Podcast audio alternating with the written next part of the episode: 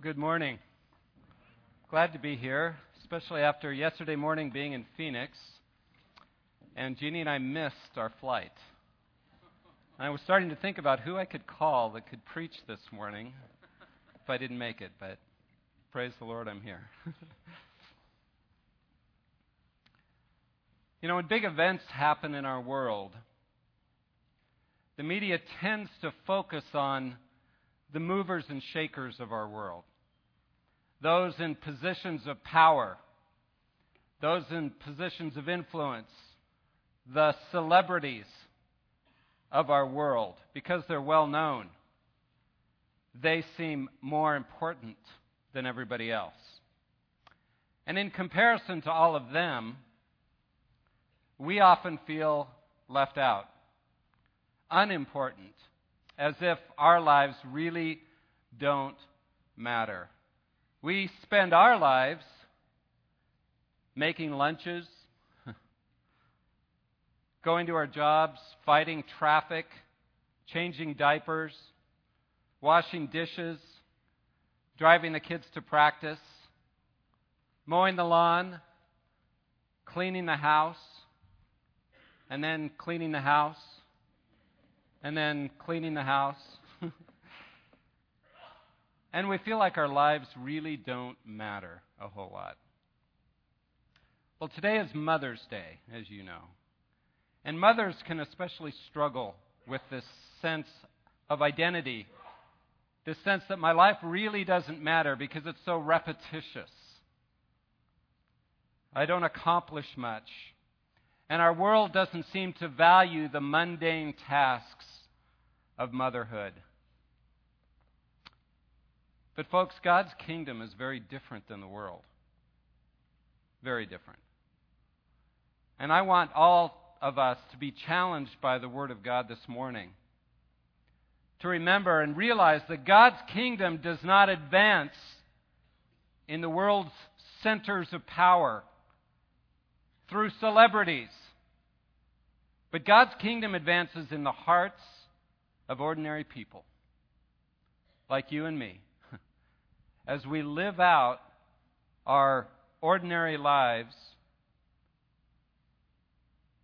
by faith in Jesus Christ.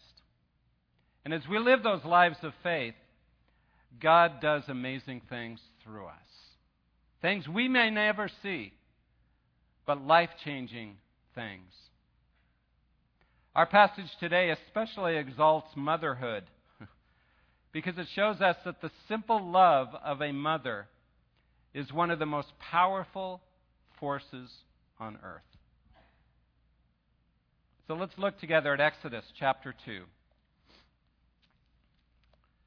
Let me give you the setting first of all to remind you where we started last week as we began our journey through Exodus with the people of Israel as God forms a nation who can worship Him, who can follow Him, who have a covenant relationship with Him. Now imagine for a minute. Imagine yourself being in a large, powerful country with an immigrant population within it that numbers several million. And they seem to maintain their own culture and their own language.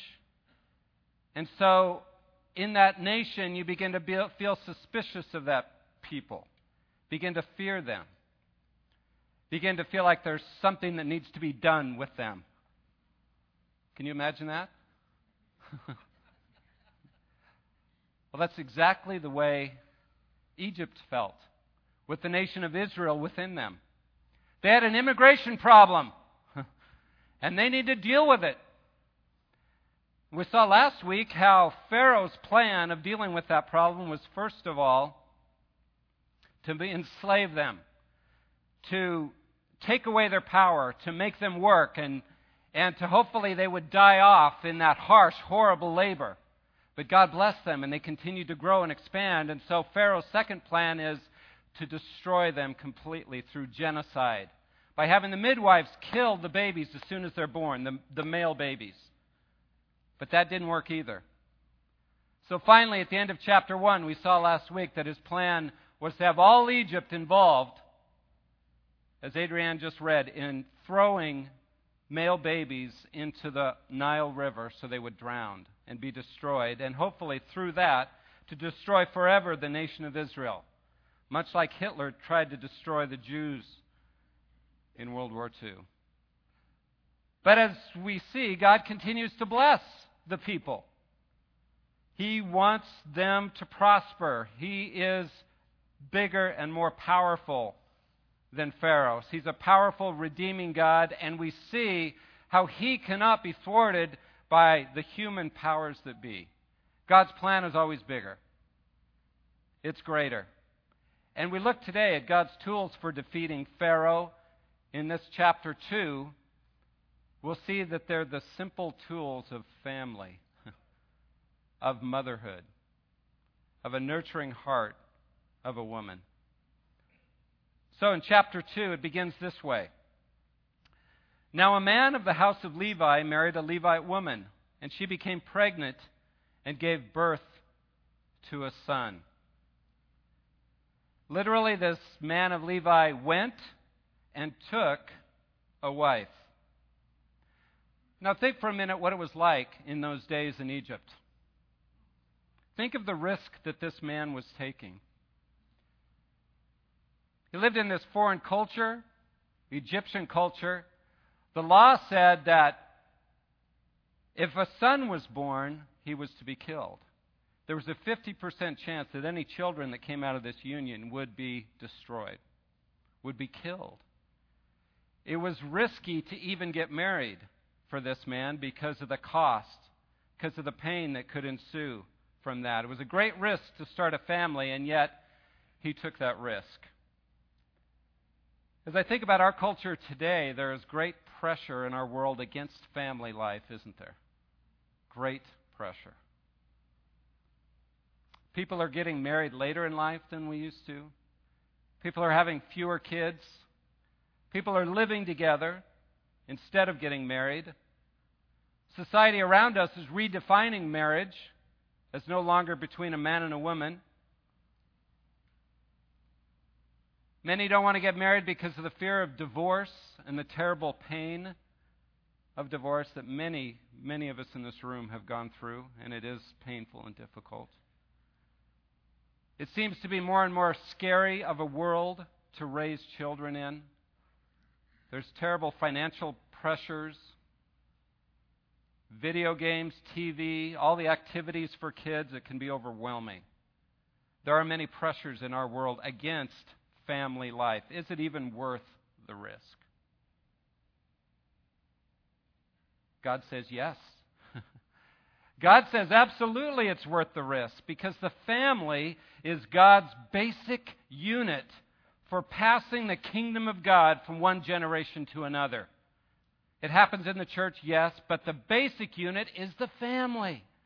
God designed the family as the place where truth and love, grace, can be lived out in community every day of our lives as we live together.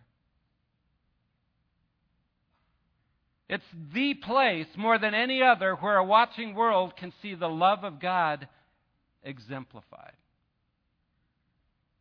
Is it worth it? Yes, it's worth it. So many of the analogies in the scripture that God uses for his love for us are family images, family analogies. He's a father who loves us. He's like a mother who loves us. He's a husband who loves his bride, the church.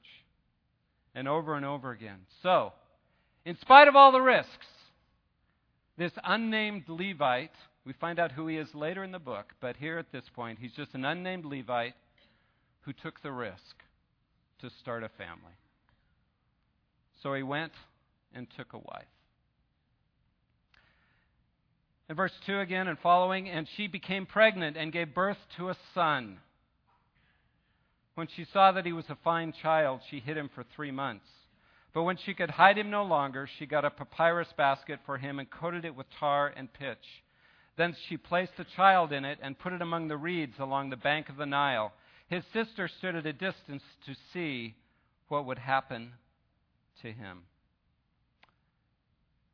She conceived and bore a son. uh oh.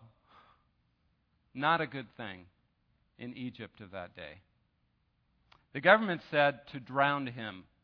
That was a command that lay on all the Egyptians and the Israelites. She was to throw him into the Nile. This child was a threat to their family. If she kept him, they would be punished.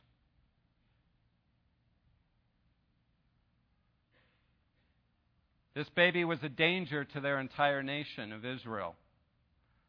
But I love the way it's put in the original. It says, when she saw, when she looked at him, that he was a fine child.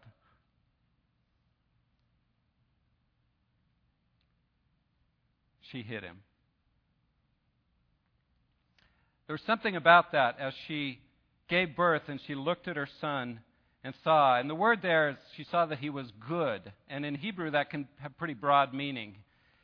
Sometimes it's translated beautiful, sometimes it's translated robust, strong, healthy. You mothers know exactly what it means.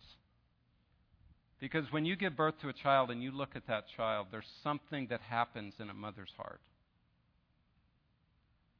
And you know that child is the most beautiful child in the world. And every mother says it. because it's true for you. There's a bonding there of a mother as she looks at her child that is powerful. Uh, it's something that God created. It's something that we men really don't understand. She looked at him and saw that he was good and so she hid him.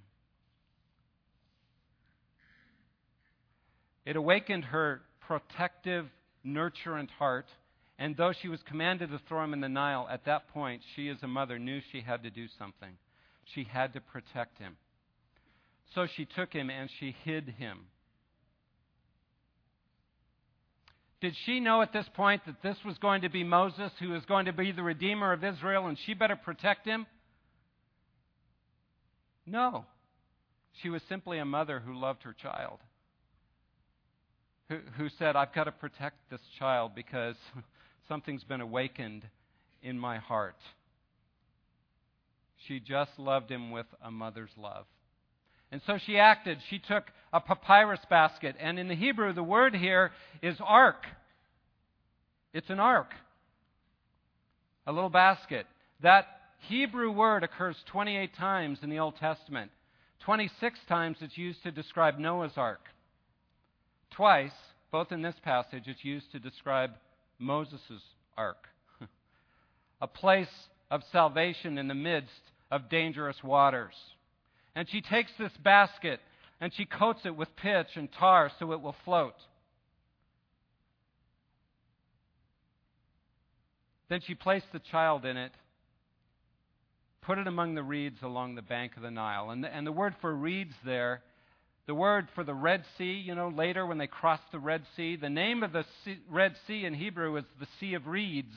It's the same word here. She placed it in the reeds, place of danger that becomes the place of salvation. That's the way God works, huh? When there's danger, He uses it to further His kingdom and to do great things. And so she cast him in the Nile, just like Pharaoh said, right? Well, in a sense, she sort of obeyed, didn't she? she put him in the Nile, all right, but she placed him in reeds where I think she knew the princesses of Egypt bathed. In the reeds where, she, where he wouldn't get swept away by the currents of the Nile, where he'd be held, and where the women would hide and bathe in the Nile and where hopefully he would be found. But imagine what that must have been like to give up her own son to protect him at that point as a mother. I think what we see here is the power of a mother's love. I don't know that there's any other human love as powerful as that. I don't think there is. God given, There's something that happens again when a mother sees her child.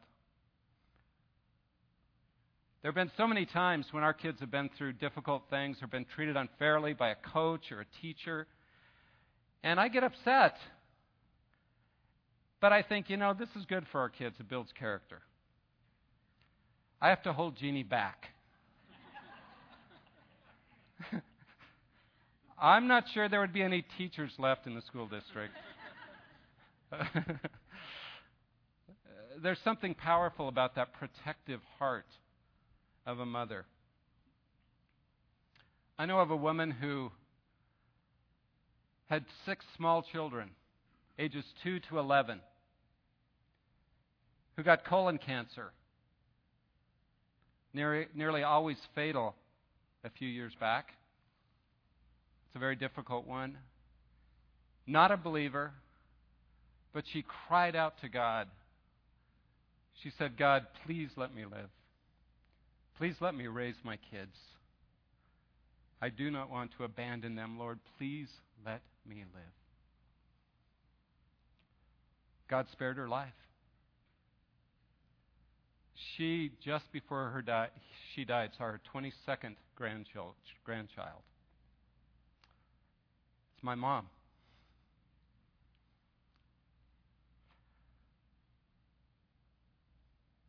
God honors that love of a mother. I know another mother who had terminal cancer,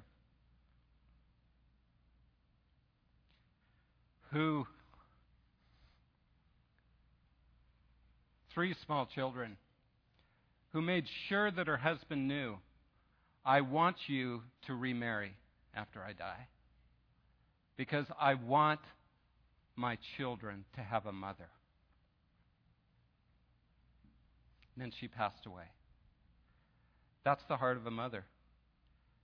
One of the most powerful forces on earth. That's why there's nothing more shocking to me, and it's got to be more shocking to you mothers, when you hear in the news about a mother who's abandoned her ch- children or who has drowned them, done harm, horrible things to them. It's, it, to me, it's a world gone mad when that happens. Because that is so contrary to how God made a mother. A mother's heart is made to protect, to guard, to be that mother bear who lets nothing come between herself and her children. So, this mother, we don't know her name at this point. She's just a mom like you simply acted on behalf of her child. But what happens next? He's floating in the river. How will God respond? Verse 5 Then Pharaoh's daughter went down to the Nile to bathe, and her attendants were walking along the river bank. She saw the basket among the reeds and sent her slave girl to get it. She opened it and saw the baby. He was crying, and she felt compassion for him. This is one of the Hebrew babies, she said. Then get this next part. Then his sister, who was watching, asked Pharaoh's daughter, Shall I go and get one of the Hebrew women to nurse the baby for you? Yes, go, she answered. And the girl went and got the baby's mother. Pharaoh's daughter said to her, Take this baby and nurse him for me, and I will pay you. So the woman, the baby's mother, took the baby and nursed him took the baby and nursed him. What a great story, huh? She puts the baby in the Nile. She wonders what's going to happen to him. She's afraid for his life, for his safety. And the daughter watches, the big sister watches, and sees the princess come. And you don't really see it in English, but exactly the same words that are used of the mother are used here where it says she saw, she looked at him, and she felt compassion for him. Was she the mother? No. But was she a woman who was created with the same heart for nurturing and for love and compassion that could be awakened at the sight of this baby? Absolutely. Absolutely. She's got that heart, and then she acted just as the mother did to protect this baby, to make sure he was taken care of. So, God uses this power of a mother's love, this power of a nurturing heart of a woman, to protect the life of Moses, who is to be the redeemer of the nation of Israel. And I just want you to notice here you may not be a mother here. Maybe you never have been able to have your own children. Or maybe you're too young to have your own kids. Or maybe you're not married, never been married. I don't know. There's a number of you in those categories here. But if you're a woman, God has given you that nurturing heart that you see in the princess. God has given you that very heart to nurture life, to care, to love. He's given you that nurturing heart to powerfully impact your world for good in ways that men can't. Maybe it's just extending mercy to somebody who's in need. Or maybe it's teaching Sunday school. Or teaching school. Or being a big sister to someone. Or being a foster parent. Or simply living a life wherever you are where you look for opportunities to nurture life around you to encourage life, to bring forth life. That's the unique contribution of a woman to our world that we men cannot duplicate. Never, ever, ever underestimate the power of a feminine, nurturing heart. God uses that here to defeat Pharaoh the most powerful man on earth. he not only keeps the Redeemer of Israel alive, he uses Pharaoh, God uses Pharaoh's own daughter to do so. Think about the irony of that, folks.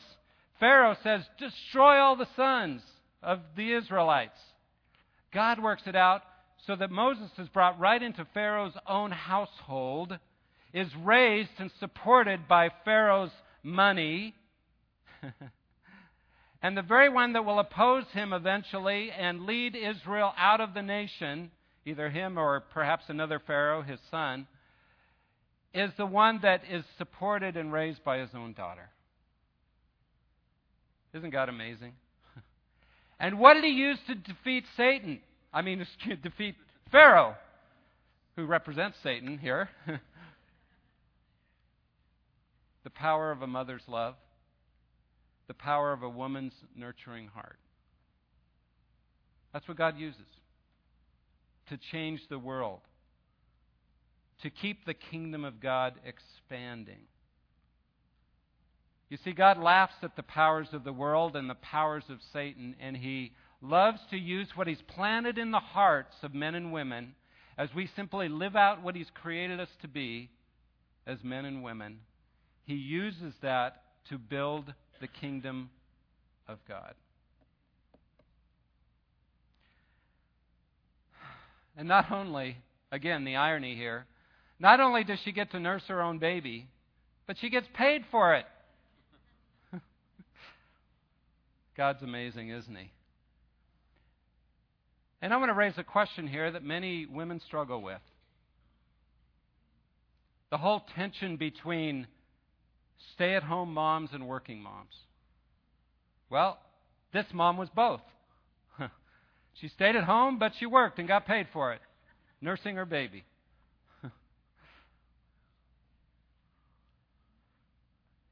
you know, that's a question that whether you work or not as a mom is something you work out with your husband in your situation. Many have no choice but to work.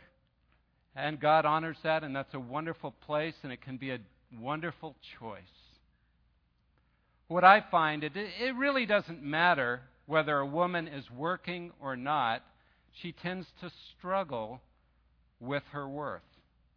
Working women feel, gee, I'm not valuable because I'm not at home with my kids, and homemakers feel, I'm not valuable because I'm not out working, having a greater impact in my world. And, you know, God leads people to make different choices, and they're valid and they're wonderful choices.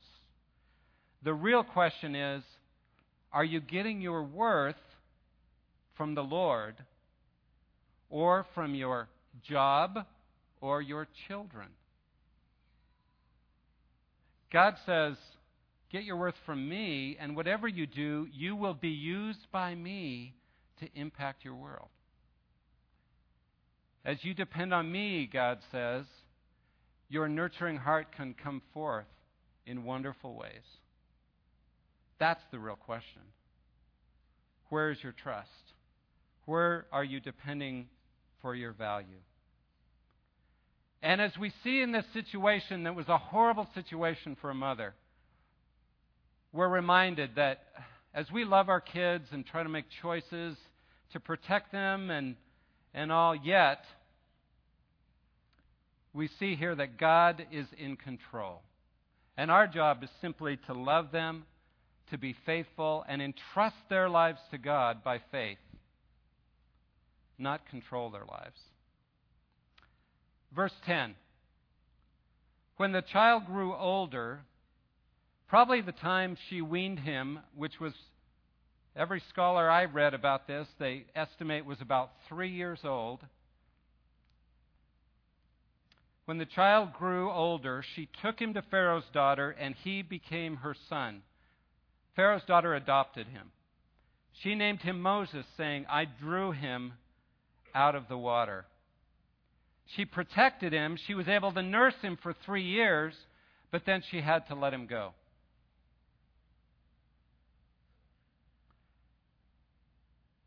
Isn't that the task of motherhood? the battle of motherhood? that we protect and love and nurture our children, but then we have to let them go. And if we don't begin letting them go very early in life, then we end up in a place like the mother that Adrienne described earlier, where we're, we have no life left. And we've overprotected them, and it hasn't been healthy for them or for us. And this mother had to give up her son at age three how hard that must have been. But get this. As Moses is raised by Pharaoh for 40 the next 37 years till he's age 40. He never forgot his identity as a Hebrew. He never forgot who he was. Those 3 years that mother instilled in him a deep sense of his identity that he never let go of. You don't know how huge an impact you're having on those children, even up to age three. He never lost that. And let me say one other thing. At this point, he is given up for adoption. Why did she do that? In a sense, she had to, but I think one of the greatest expressions of that nurturant, loving heart that God has given mothers is when a young mother